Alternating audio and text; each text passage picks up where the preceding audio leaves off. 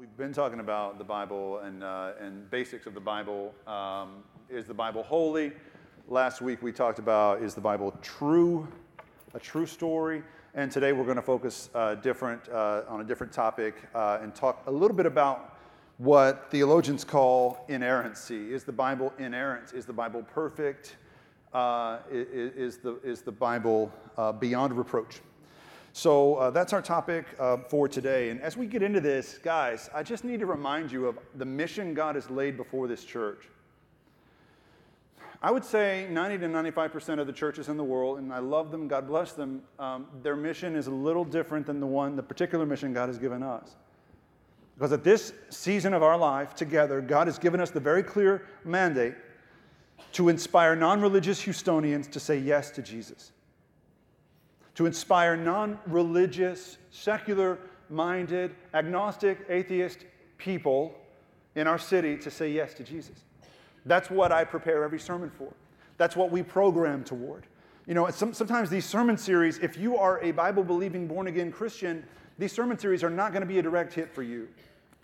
You're, you're going to wonder why we, are, why we are rewinding the tape and why we are talking about things that you figured out a long time ago, or you think you did.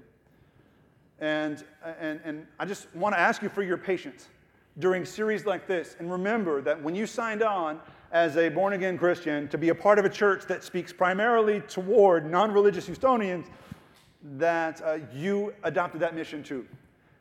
And so, some of the stuff we're going to talk about today and for the next few weeks might not hit directly home with you, but I hope if you are a, a, a born again believing Christian, that uh, the things we talk about will at least help you to talk to other people who may not share your same convictions about God or uh, the Bible. So if, if, you're a Christian who's never had any problem believing every word on the pages of this book, the Bible, I believe that uh, this sermon series may not be for you. But if you're the guy who knows just enough about the Bible to know it's not for you, I hope this series is for you. If you're the woman who's heard just enough hate coming out of the mouths of people holding Bibles to know that this is probably something that's irrelevant to your daily life. If you're someone who believes that this book is mostly full of arbitrary laws that control and manipulate people, this is a religious text, just like you know every other religious text. That this is uh, a book that's about uh, manipulation or about just religious conversion or ideology, then I hope this series is for you because the Bible, in its truest form, is none of those things. It is so much more. And I pray that we can together reveal that during the series. All right, so uh, here we go. Um, here's the thing that I want to warn those of you who are already sure about your faith and your view of the Bible. I want to warn you about this. Uh, I want to warn you not to be that Christian who's so defensive about the Bible and people's questions about the Bible that you argue more than you listen. I want you to be real careful, and I'm talking to myself here too, on certain Facebook threads and Reddit posts and things like that that really get your fire going, that really get you intense and revved up and ready to argue and fight it out with people who don't see the Bible the same way that you do because you think your way is the only way.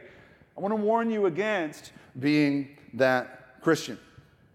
Uh, you know, if somebody, yeah, that Christian, that, that, that, is, that is, by the way, what most non religious people expect of us. Because they've seen it enough times, especially on Facebook or wherever, they've seen it that they can almost predict it. And so when somebody posts a certain something, non religious people say to themselves and to each other, look out, here come the Christians. Let's watch what the Christians post, you know, uh, how the Christians react to this, because we've, we've become known more for our reaction to things rather than, uh, you know, our, the way that we listen or the way that we empathize with others. So uh, if you're that Christian, if you're the Christian I call the all caps Christian because you write your emails in all caps.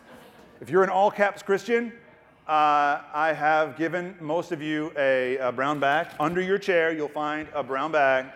And what I'd like you to do, if you're that Christian, you can just take it out and you know get it ready. And if you start to feel like it's too intense today, if you start to feel like there's just too many questions that aren't being answered and Pastor Eric's not saying what he should say, and if you start to feel the urge to reach into your pocket and get your phone and start writing your email to me in all caps during today's sermon, if you feel a pain in your chest, you know, take this bag out and just I don't know why this does any good, but they all say it does. So just breathe in and breathe out. Christians, we got to breathe more. Christians, we got to inhale and exhale, you guys, because so many of the things we treat like ultimate issues are not issues of ultimate concern. We can disagree about 99% of the stuff we're going to talk about today. We can go at the Bible completely differently and still end up in the same place. You're going to share eternity with people who don't read the Bible the same way you do. Bible believing, born again Christians. There will be people who interpret different scriptures differently. You might be one that interprets every word on the pages in the King's English as literal truth, and that's awesome. Praise God. There will be other people in heaven who do not. So, this stuff we're going to talk about in terms of the inerrancy of Scripture is important, it's fascinating, it can deepen your faith, but it's not a deal breaker for God. And it shouldn't be for us either. Grab your paper bag and breathe in, breathe out. It's going to be okay. There's different ways of looking at the Bible. Today's question is the Bible perfect? I know the inerrancy of Scripture is a big, big deal, and that's one of the two litmus test questions I get from Christians all the time. I'll let you guess what the other one is, but the first one is usually do you believe the Bible is the inerrant Word of God? And so I know this is a big deal for at least one third of all Americans today. All the surveys show that one third of all Americans believe the, that every word of this Bible in its current form is literally true and should not be questioned. For that group of people, you may be in that group, and I love you, but suggesting that any word of the Bible is not you know, above reproach or whatever uh, is like spitting in the face of Jesus. It's just that offensive. Like it's, it's on par with just total blasphemy. It's like the other unforgivable sin, you know, uh, that, that Jesus talked about, like the, the uh, blasphemy of the Holy Spirit, you know. But, eh, you know, questioning the Bible for some of you is as problematic.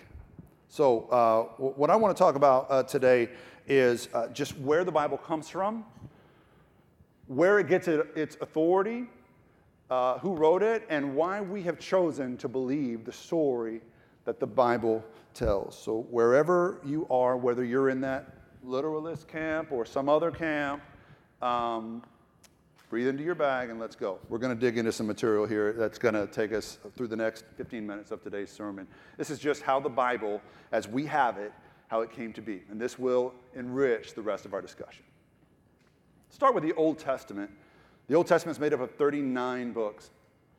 39 books that we have. In the, in, in the Hebrew Bible, for Jewish people, uh, those same 39 books exist, but they're in 24 books because they combine books that we've split apart, like 1st and 2nd Kings or Ezra and Nehemiah. Those things are just one book in the Hebrew Bible.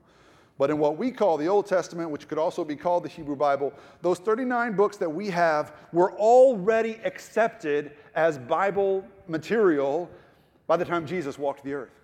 So all of that stuff was already decided. Christians didn't really need to figure out what to do about the Old Testament because it was already canonized. To be canonized just means already set in stone as a book of Scripture. So uh, we don't know exactly how that process took shape. It was a different process than for the New Testament, it was much less complicated. In the Old Testament times, the Jewish community was a very small, tight knit group of people. They lived pretty much in the same place, spoke one language, shared one story, one experience, one culture, and so deciding what's sacred to them wasn't very hard to do. There were a few questions here and there, like whether Esther should be included because Esther doesn't really mention God by name. I can't imagine my Bible without Esther. I love that story, but it was debated longer than some of the other books of the Old Testament. Uh, so was uh, so so was Ecclesiastes. Ecclesiastes was kind of a downer. If you ever read Ecclesiastes, and some of the people thought maybe Ecclesiastes is too as too raw, too depressing to have in the Bible, but I'm also glad they included, you know, Ecclesiastes. Song of Songs was debated a little bit longer than some of the other books because you can guess if you're if you're familiar at all with Song of Songs, deeply erotic literature, and so some people wondered, do we want our kids reading this stuff? And so it was debated a little longer as well. But in general, it was a pretty seamless process that was decided um, between 300 BC and the time that Jesus walked the earth. So um, uh, the, the process for the Old Testament is a little simpler than the process for the New. The New Testament gets more complicated. Um, the, the 27 books that make up the New Testament um, were written by different dudes living in different places, in different languages sometimes, from different cultures to different audiences. So it's a little more spread out, a little more diversified. And so the process of deciding what's Bible was a little more uh, complex, I think. This is how it kind of unfolded. Um, first books of the New Testament that were written were some of Paul's letters. Um, my money is on First Thessalonians. Some Bible scholars think it was Colossians to be the first book to be written in the New Testament. That was later included in the New Testament, right?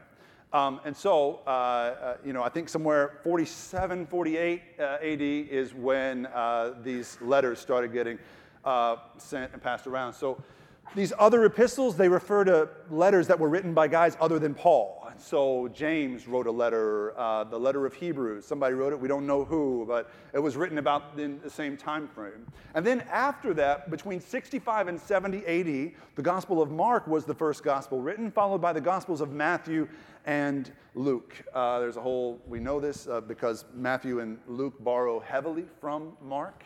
Uh, almost everything that's in Mark is also in Matthew and Luke but Matthew and Luke also add their own uh, edits uh, to Mark's uh, gospel, their own additional material, right? So between 65 and 70. What's cool about this to me is that Paul wrote his letters, his incredible letters, Romans, 1st and 2nd Corinthians, Galatians, Ephesians, Colossians, Philippians, and 1st and 2nd Timothy, Titus, 1st and 2nd Thessalonians, all these 13 letters Paul wrote without these four gospels. Isn't that crazy to think about? Now, he probably had some of the oral tradition, stories being passed down about Jesus. Maybe there were some other manuscripts being passed around, but Paul didn't have the four gospels written down that we have today when he wrote his letters. The last part of the New Testament that was written was uh, the Gospel of John and the Revelation of John, written by the same guy uh, somewhere in the 80s or 90s AD. All right? So, what we know about what happened next is that by the end of the first century, the churches are being planted and spread out throughout the region, but they're all reading the same stuff. And so by the end of the first century, all four of our major gospels are being passed around to all the churches. Paul's letters are being circulated, 13 of Paul's letters being circulated by the end of the first century. We know this because of some uh, non biblical historical sources. By 130 AD, we have this letter from a guy named Justin Martyr that talks about how the churches are worshiping. And he says when Christians gather for worship, they're reading from the Old Testament and then they're reading from the Gospels. But he didn't call them Gospels, he called them the Memoirs of the Apostles, which is a great like Lifetime TV title for the Gospels, right? The Memoirs of the Apostles. And, and they read, every time they gathered for worship, they, they read from both Old Testament and uh, the Gospels. By 170 AD, what you have is the, uh, the, sort of the canonization of the Gospels first. This is 170 AD. The four Gospels that we know today, Matthew, Mark, Luke, and John, are identified by uh, Irenaeus, the bishop of the church at the time, as the only authoritative Gospels. Now, your question should be why, at this point in history, why did Irenaeus feel the need to say these four and only these four are authoritative? Well, it's because in the middle to late second century, other gospels are starting to surface. And they're not old gospels like from the time of Jesus, they're new gospels that are being written. Uh, they're called the Gnostic Gospels. The Gnostic Gospels are the ones that all the conspiracy theorists say the Christians wanted to, to hide and subvert because they had all this secret knowledge the Christian fathers didn't want you to know about, like Jesus had a wife. And, you know, maybe, maybe that woman and her, you know, her uh, lineage, they should be the real, you know, papal authority of the church or whatever. Like the whole Dan Brown novel thing. Who read the Da Vinci Code in here? Yeah, no, no shame in my game. I read it too, all right? So, those were the Gnostic Gospels that Dan Brown and other conspiracy theorists refer to to say, well, there was a conspiracy here because the church fathers only wanted you to know what they wanted you to know. No, that's not exactly true.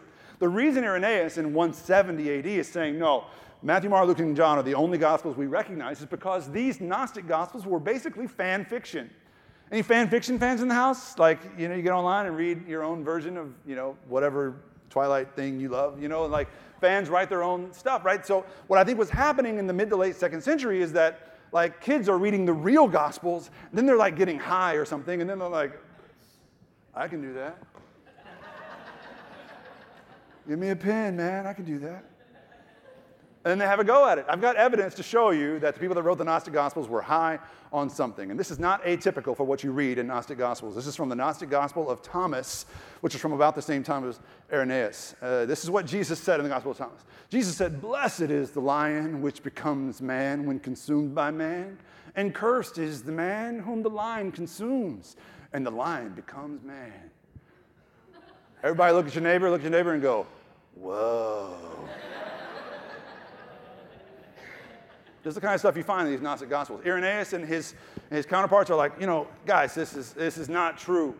Not true gospel is not truly Jesus. We have the things Jesus said. This is not it. And so the four gospels are authoritative and they are what we look to um, first and, uh, and foremost. So, uh, uh, so, so, that's kind of how the, the process unfolded. All right? The uh, 27 books of the New Testament really are widely recognized by about 200 or a little after 200 AD. All 27 books in some form or fashion are being circulated among the churches. All 13 of Paul's letters are um, being referred to not only as Paul's letters but as scripture by this time.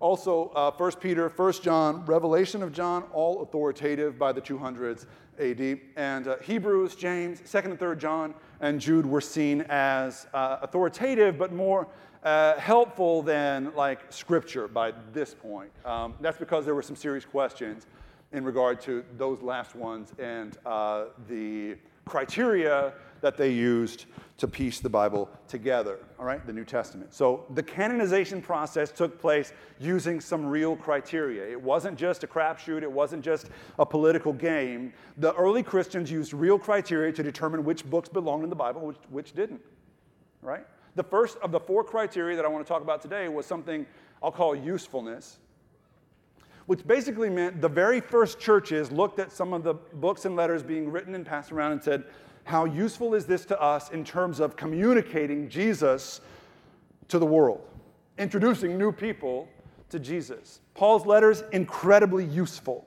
And so they were immediately adopted as scripture by the early churches because they were useful to introduce people to Jesus and his purposes for their lives. The revelation of John, however, not as useful. And so it took a little bit longer for revelation to be uh, accepted as uh, biblical authority, uh, source of biblical authority. Because if you've ever read and waded through the book of Revelation, uh, you know exactly what I mean. It's really hard to figure out sometimes what that book is about. You know, it's a little unclear. And so it wasn't as useful, it wasn't immediately adopted. All right? Uh, the second criteria that we'll talk about is the consistency of message. This is the early church fathers and leaders looked at the early writings and said, Is this consistent with what we understand Jesus uh, to have come to do, right? So Jesus, the, Jesus came, the early Christians believed Jesus came to save the world by the grace of God on the cross. And whenever, whenever our faith, our belief intersects with the grace of God, something happens. A salvation moment happens. But there is nothing that we can do to earn God's good graces. There's no good behavior you can engage in to deserve that salvation. There's also nothing you can do incidentally, to make God love you less than God already does. There's nothing you, you can do, right, to, to condemn yourself for all eternity. Okay? So God's grace saves by faith. Salvation by grace through faith. So this was the message they wanted to have consistently in the scripture. This is why it took the Christians a little while to warm up to the book of James. I bet there's 50 people here whose favorite book in the Bible is the book of James. Because we're very practical people as Americans, as Southerners, Houstonians. James is a very Houstonian book of the Bible. James is a very, like, let's just get it done. Let's just get it together and, and act right and uh, be practical and pragmatic, right? The problem with James for the early Christians was that it didn't seem to convey the same message that, that the rest of the New Testament does the, the whole salvation by grace, the salvation as an act of God. James says, yeah, that's all fine. Having faith is fine, but if you're not doing anything about it, then you don't really have faith, do you? So James is always throwing that in, uh, in people's faces. And James borders on something called works righteousness, this idea that you can earn your salvation. So it took the church a while warm up to James. Hebrews, on the other hand, Hebrews is all about salvation by grace through faith. So even though we don't have any idea who wrote Hebrews or where it comes from, Hebrews was admitted uh, into the New Testament. All right. So the third criteria that we'll talk about then is authorship. I just talked about Hebrews and we're not knowing who the author was. So it took a while for Hebrews to be accepted, but it was.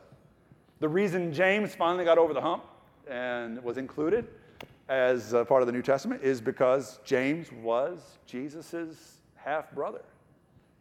That's pretty good stuff to have on your CV, you know, when you're trying to apply for admittal into the New Testament, right? That's, that's, that's pretty solid.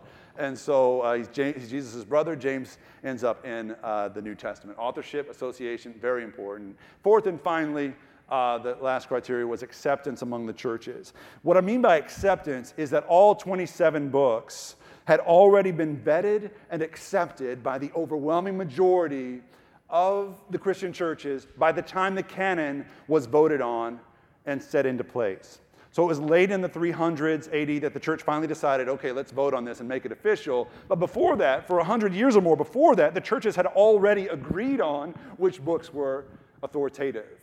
So there wasn't any kind of like political game. It wasn't about Constantine or any of the stuff Dan Brown talked about. It was about it was about these criteria, the first three criteria, weeding out the ones that didn't belong and the churches agreeing on the ones that did and accepting them almost across the board. All right? What I want to say about this process finally is that we believe this to have been guided entirely by the Holy Spirit. We believe the evidence for the Holy Spirit guiding this process, intentionally giving us these 27 books for a purpose, for a good and perfect purpose, for a reason to show us these 27 books, no more and no less. We believe the evidence for that is in the fruit that has come from the Bible and how it's blessed so many over time. So many lives have been changed by this consistent message of salvation by grace through faith. No other book has changed the world like the Bible has, and it's not even close. We believe the Holy Spirit guided this process and gave us all that we need, everything sufficient for salvation through these 66 books.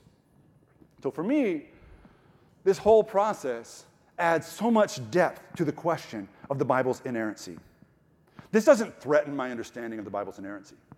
This doesn't cheapen or question the Bible's truthfulness or trustworthiness. To me, it adds so many layers and so much depth to it because if you really think about how the Bible took shape over so many years 66 books, at least 40 authors, nine or 10 different genres, written over a thousand years' time.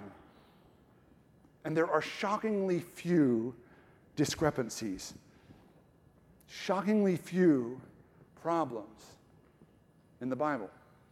Now, there's some, right? Shockingly few considering the process, but there's some. And as I said last week, the discrepancies that exist in the Bible from Genesis to Revelation actually add to the trustworthiness of this book and doesn't detract, in, in my opinion, right? Because, in my opinion, had it been some conspiracy, to pull the wool over the eyes of the world and say, look, this is perfect. This fell out of the sky just like this. We found it in a field in Missouri or wherever. You know, like if if that had been if that had been our desire, we could have done that. We could have whitewashed this thing. We could have cleaned it up and made it neat and tidy, but we left in some of these discrepancies. The early Christians left that stuff in because it didn't bother them. They weren't as defensive. They didn't need to breathe into a, a, brown paper bag whenever people questioned the Bible because they believed so strongly that the Holy Spirit spoke through it, even with some of the questions people have. I got into some trouble with some vitriolic Christians this week. My little Facebook life was turned upside down this week by angry Christians who needed a brown paper bag to breathe into. Because last week I said, look, look, you, you, there's stuff in the Old Testament that Jesus repudiates. Okay? You can call it contradicts or whatever word you want to use. Like eye for an eye is a biblical, truly biblical idea that was God's will for the world for a season, I believe. But then Jesus comes along and he says, You've heard it said, an eye for an eye. I'm telling you, we don't repay evil for evil anymore. We love our enemies and pray for those who persecute us. Both of these things are biblical, both of them are true in their own way, but they cannot both be binding for us.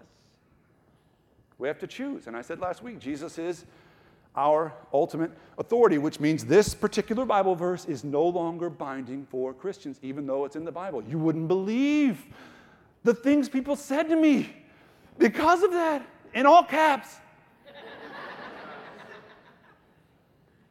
It's shocking that a pastor would say such things. You know, I'm praying for his the sheep of his flock. You know, like, uh, you know, you know, like, uh, why don't you just write your own Bible then? You know, like, take out the crucifixion too if it bothers you so much. You know, uh, and that's the stuff they said in public. You wouldn't believe the stuff they say in private. And uh, and you know, that's just unfortunately sometimes what Christians aren't known for. Sometimes it's what we, uh, it's, our, it's our default mode. But look, the first Christians that put the Bible together, they were not troubled by these kinds of discrepancies. It didn't bother them that in Genesis 1, the plants and animals are created before the people are. In Genesis 2, the people are created before the plants and animals. It's okay. It's not a threat. You don't have to try and come up with some over the top explanation for how it all fits together. Read it, study it, enjoy it, talk about it. Because it's not a threat. If you trust the Holy Spirit, those kinds of things are not a threat. You know, in one of Paul's letters, he says women must keep silent in church. But in another letter that he wrote, same guy, Paul, the Apostle Paul, he wrote another letter to a different church, and he said, Women, when you prophesy or preach in church, you must have your head covered. Both of these things are biblical. I trust that the Holy Spirit used both of those things for some truth in those different contexts, but they both cannot be binding for us as we look at how God wants to use women today in His church. We're going to talk about women in the Bible uh, in a couple weeks. So, we can take a breath we, we, can, we, we can understand that there's no need to let you know that kind of uh, rage take us over. On the other hand, if you're not one of those all caps Christians, but you're more of a, a skeptic, or maybe your skepticism has, such, has taken hold to the extent that maybe you're uh, cynical about this, uh, you, you, know, um, you know, I, I think, uh, I think sometimes you can get swept away in your, in your own ideology and your own uh, thoughts as well. So when we talk about the inerrancy of the Bible, I think there are three groups of people that generally come to the surface, and I, I want you to think about which one of these you are, okay? So I'm going to talk about each group in terms of where you stand on the inerrancy of Scripture, and then I'm going to talk about some questions and how each group would answer those questions. So there are the absolutists whose mantra is God said it, I believe it, and that settles it. God don't make mistakes. That's the absolutists. And there's some absolutists in the room. I love you. I'm glad you're here. Then there are the skeptics. The skeptics say the Bible has some good things to offer, but it's just too corrupt to really trust. You can find some good philosophy in there, some good stories, you know, a good basis of belief, but can't trust the Bible completely. It's made up by men.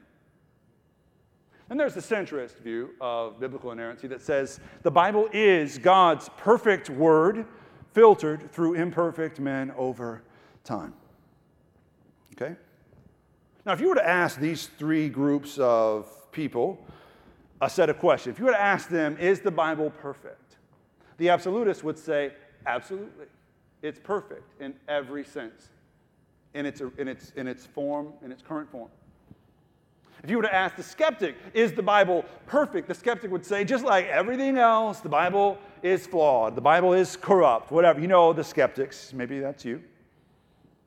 But if you were to ask the centrist, is the Bible perfect? The centrist would say, in its original form, in its original, uh, in, in its original shape, the story God wants to tell through the Bible, the message of the Bible, the Word of God is perfect and true. Now, have there been issues over time through translations and things like that? Sure. But the centrist says what God wants to convey to us through the Bible is true, and it's still there. Okay? Now, if you were to ask, uh, if you were to ask these three people, what is at stake in this conversation, they would answer this question differently. For the absolutist, everything is at stake in this conversation. Because if any word in the Bible is not true, then none of it is trustworthy.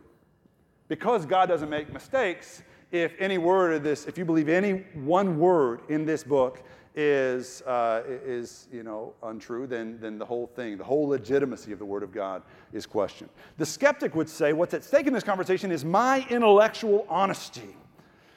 What's at stake here is my integrity as an intellectual.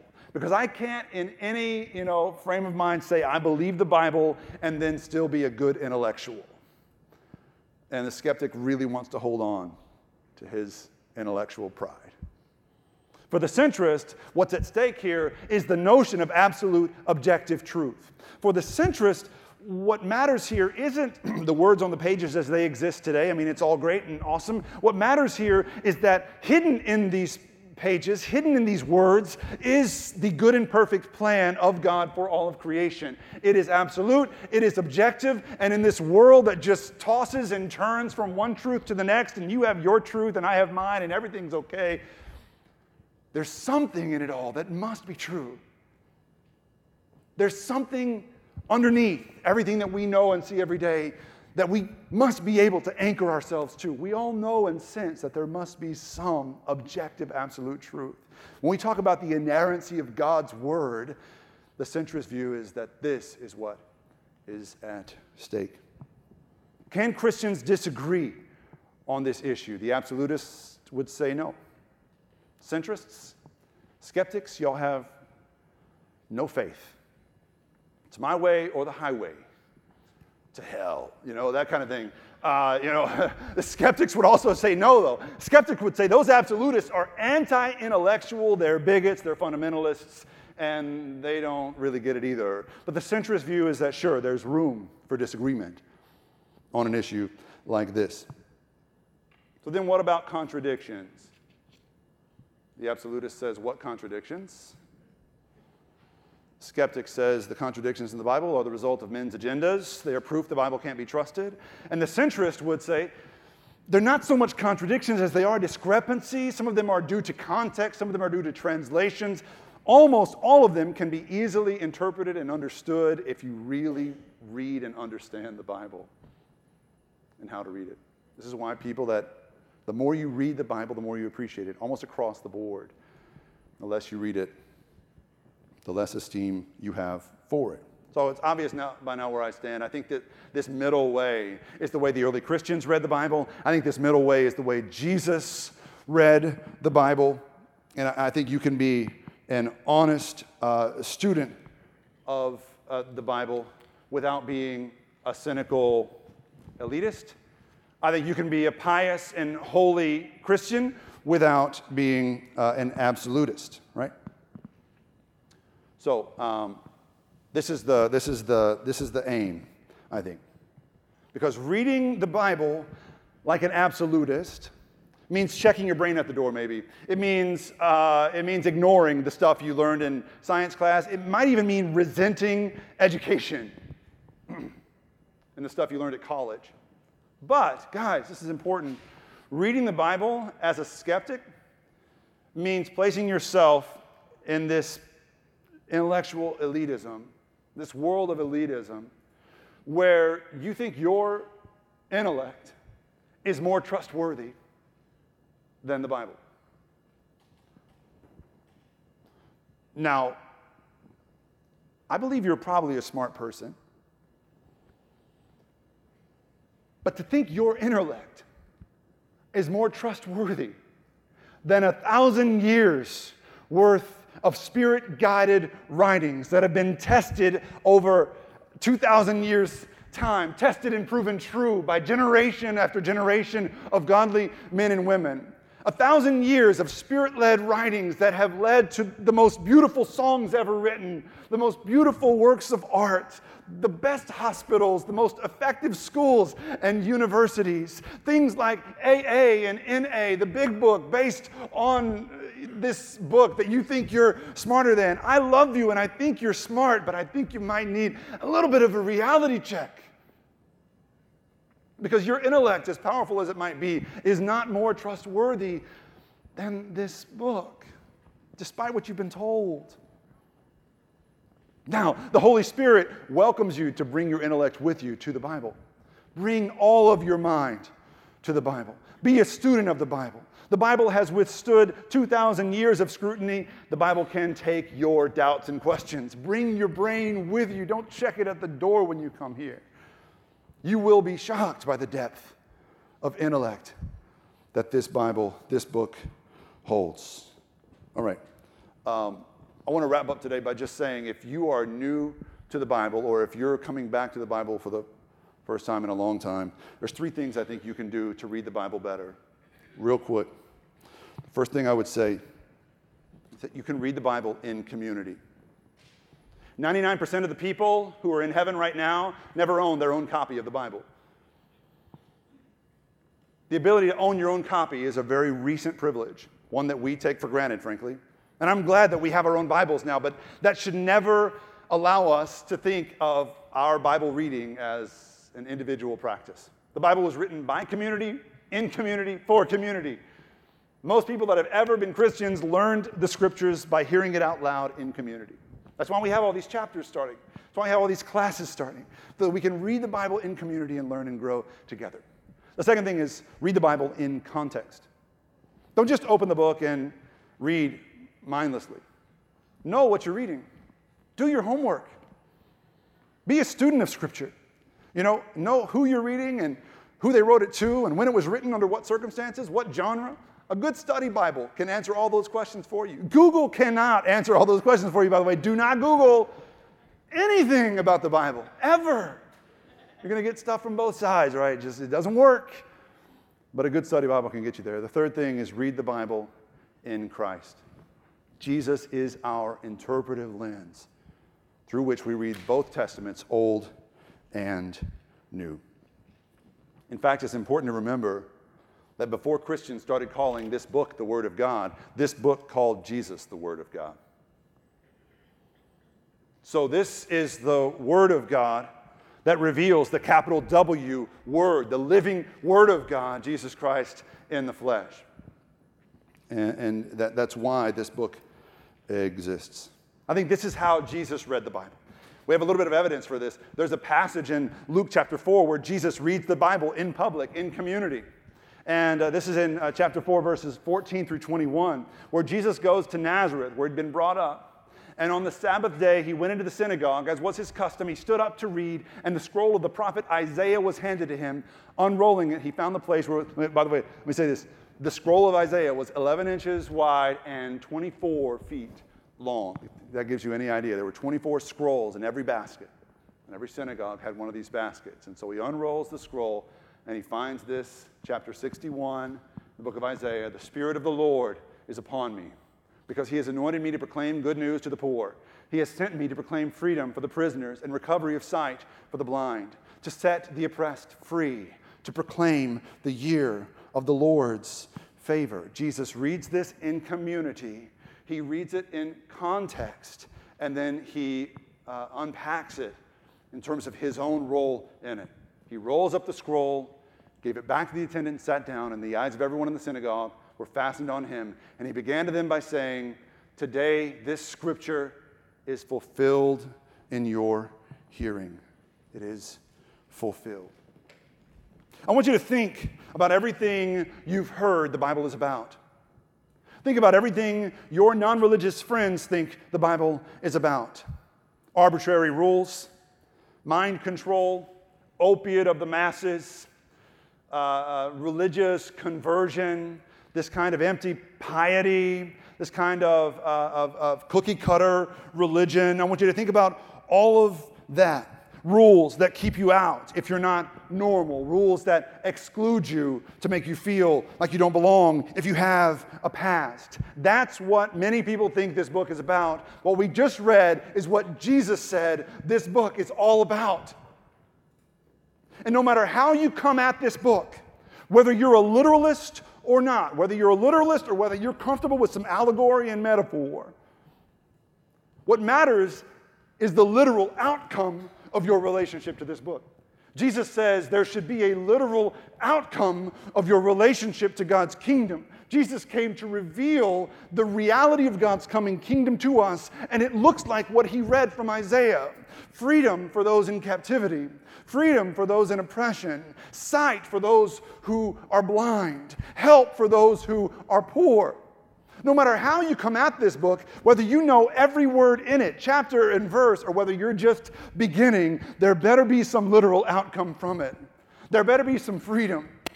You better be accepting the freedom Christ has given you, and then you better be going and setting other people free too. Free from the bondage of their own addictions.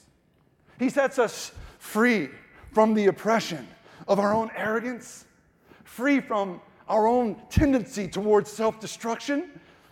He sets us free from our dependence on self sufficiency and, and like we have to have all the answers all the time and everything is up to us all the time. Jesus opens our eyes and sets us free. And that's the greatest thing I've seen happening here at the story. We have moved in the last six months from being a church that gets together and talks about the Bible to being a church that goes out and lives the Bible. Jesus says, Come and read this book however you will, but it better have an effect on your life as you're set free to set others free, to embody the coming kingdom of God. Think with me about the most oppressed person you know. It might be you.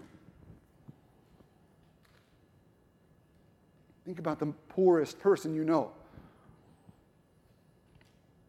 The person who's blinded most by their own insecurities or their own past, their own experiences, blinded by their father or their mother that didn't love them right. Think with me about the person who's in the most pain Jesus came for that person. The Holy Spirit gave us this book for that person, for the purpose of revealing God's good and perfect plan for that person's life, and for your life, and for mine, and for all of creation. There is something that's true in this world. There's something that's good in spite of everything you hear on the news, and God's kingdom is on the way. And we know the King. Wherever you are, however skeptical you feel about it all, you know the Holy Spirit is knocking at your heart's door. And I pray that today will be the day finally that you just relent and submit and surrender and say, I'm not in control here. I want to anchor my truth to the truth of God. Pray today will be the day at last that you say yes. You don't have to say it alone, say it in community during communion. Say a word to someone who's serving communion. Come and see me or Pastor Gio after the service. Call on your chapter group leaders or leaders in the community that you know and trust. There are people here that will surround you and walk you through the first steps back to Jesus. Your life matters. God gave us this book to show us that. Let's pray together.